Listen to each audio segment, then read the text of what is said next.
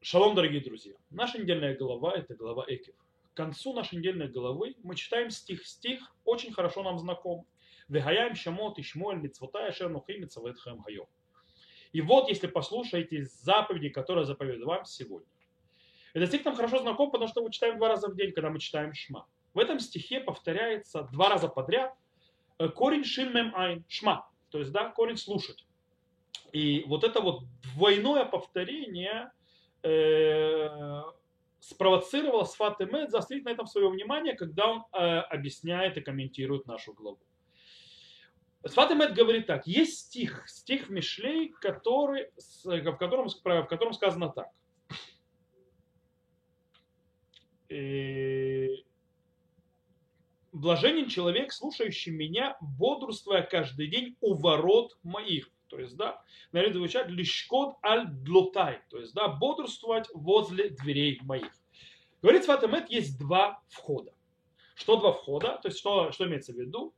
Что в любой вещи, когда человеку открывается немного постижения, после этого нужен еще один вход для того, чтобы получить, то есть вот это постижение, которое он постиг полностью, как полагается.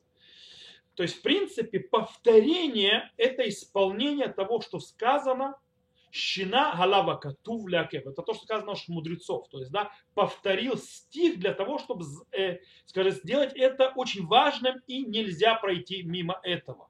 То есть Фатемет а упоминает нам это вот э, правило, которое э, используют наши мудрецы, когда они комментируют стихи.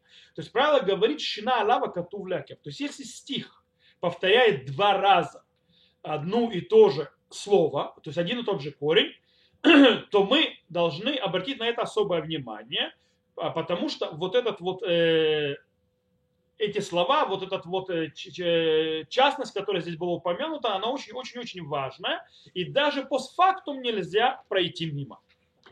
Давайте попробуем подумать, что здесь такого важного. У нас есть Гмара в трактате Брахот, и она приводит нам очень интересную галаху. Под этой галахе, которая приведена в трактате Брахот, сказано, что человек, когда заходит в синагогу, должен пройти две, два входа.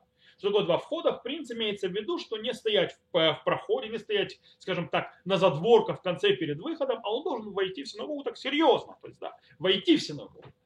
И на базе этого Сфат говорит, что два входа, о которых мы уже упомянули, они символизируют два этапа входа в человека в, к служению Всевышнему. То есть есть два этапа вхождения в служение Всевышнему. И эти два входа обозна... их символизируют. Первый этап – это желание. Желание, то есть в принципе человек должен желать быть э, слугой Всевышнего, рабом Всевышнего. И только тогда, то есть когда у него появляется это желание, то есть они, это нужно для того, чтобы продолжать и входить дальше в более внутренние глубинные комнаты, так называемые. Дело в том, что до того, как человек вошел в, это, в эту дверь, в, это, то есть э, в эти врата, врата желания, он похож на человека, который гуляет по улице, смотрит на витрины, э, смотрит на всевозможные вещи, которые продаются в магазинах, которые выставлены в этих витринах, то есть так далее. И, но он не похож на того человека, который входит внутрь магазина и уже хочет купить одну из выставленных вещей в витрине. То есть, это две разные вещи. То есть человек, то есть, который не вошел в дверь, он только смотрит. Человек же, который уже вошел в, в это врата желания, так называемый гарацион, э, он еще до сих пор полностью не получает на себя, не принимает на себя правила и частности этих правил и так далее. То есть, в принципе, он еще не становится, скажем так, игроком на поле служения Всевышнего. Но он уже вошел, то есть желание появилось. Э, он уже прислушивается к мелой, играющей мелодии служения Всевышнего, то есть он уже начинает получать удовольствие от эстетики, от того, что он видит. Он еще не на поле, но он уже рядом. Когда он заходит во второе, вторые ворота, то есть, да, э, то он уже похож на человека, который был в магазине и который уже купил какое-то из э, того, из товаров, которые продаются в этом магазине. То есть, в принципе, он уже принял на себя быть не только слушать музыку, этого служения, но он уже сделал себя частью этой музыки, частью этой мелодии, частью симфонии.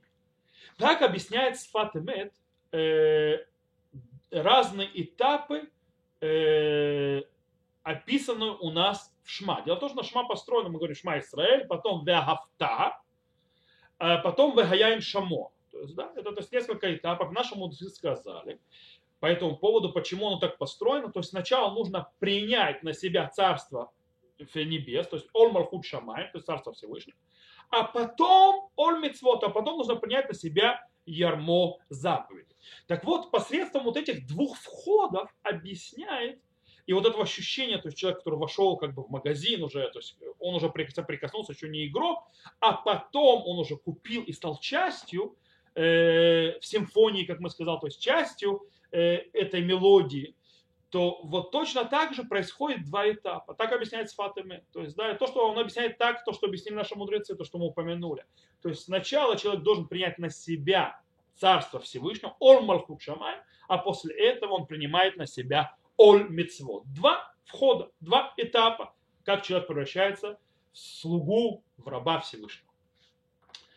Может быть, этим путем можно также объяснить этапы, которые, с которых начинает, в принципе, наша недельная глава. Наша глава говорит «Вагая, и кеф, тишмеун» и так далее, и так далее. «Ушмартем васитым ота». Давайте я вам прочитаю это на русском языке. Э,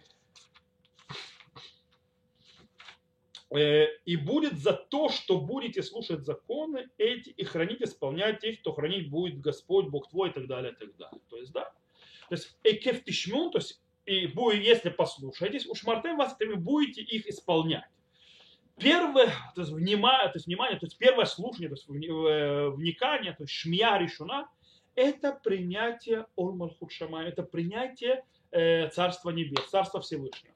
После этого, когда было первое, э, э, то, что человек впервые прислушался, первое прислушивание его э, к словам Всевышнего, то есть и тишмион, то есть если прислушался, только после этого человек заходит в еще одни врата и принимает на себя ольмицво, то есть принимает на себя ярмо заповедь. Ушмартем васитым отам, то есть да, и будете соблюдать и делать их.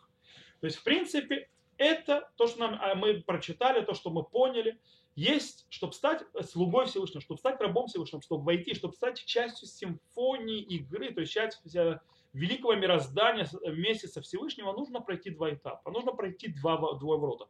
Шамот и шмеун, экев ты шмеун вышмартем васитем. То есть, да, нужно принять на себя Оль, то есть Малхут Шамаем, то есть Ярмо, Царство Всевышнего, и после этого войти в следующий этап, Оль Мицвот, то есть да, Ярмо заповедь. Дело в том, что мы уже после 9 ава, мы уже э, этап ближе к Илюлю, мы уже идем еще меньше трех недель, уже Элюль. Элюль. Мы начинаем приближаться ко Всевышнему, Амелих Басаде, то есть Всевышний спускается в поле, как говорит Адмора Закен. Э, мы начинаем готовиться к вос, вос, э, воцарению Всевышнего и воссаждения его на престол его, первого Тишрея в Рошана. Мы идем уже туда. Как нам это сделать? Нам нужно стать слуг, слуга, э, слугой Всевышнему, служи, служить Всевышнему. Нам нужно принять Его царство и после этого принять ярмо Его заповеди. Вновь и вновь. И так, только тогда мы становимся частью э, Его вот этой огромной симфонии мироздания, как Э, слуги Всевышнего. И дело в том, что действительно, кто такой свободный человек? Мы хотим свободу, многие хотят свободу. Быть свободным человеком по-настоящему – это быть слугой Всевышнего. Тогда ты действительно по-настоящему освобожден от всего на свете. Что мы удостоились и принять заповеди, и войти в следующий вход, э, принять, то есть сначала принять Царство Всевышнего, войти в следующий вход и принять заповеди Всевышнего, стать настоящими служителями Всевышнего и тогда стать по-настоящему свободными людьми. Шаббат шалом и до новых встреч!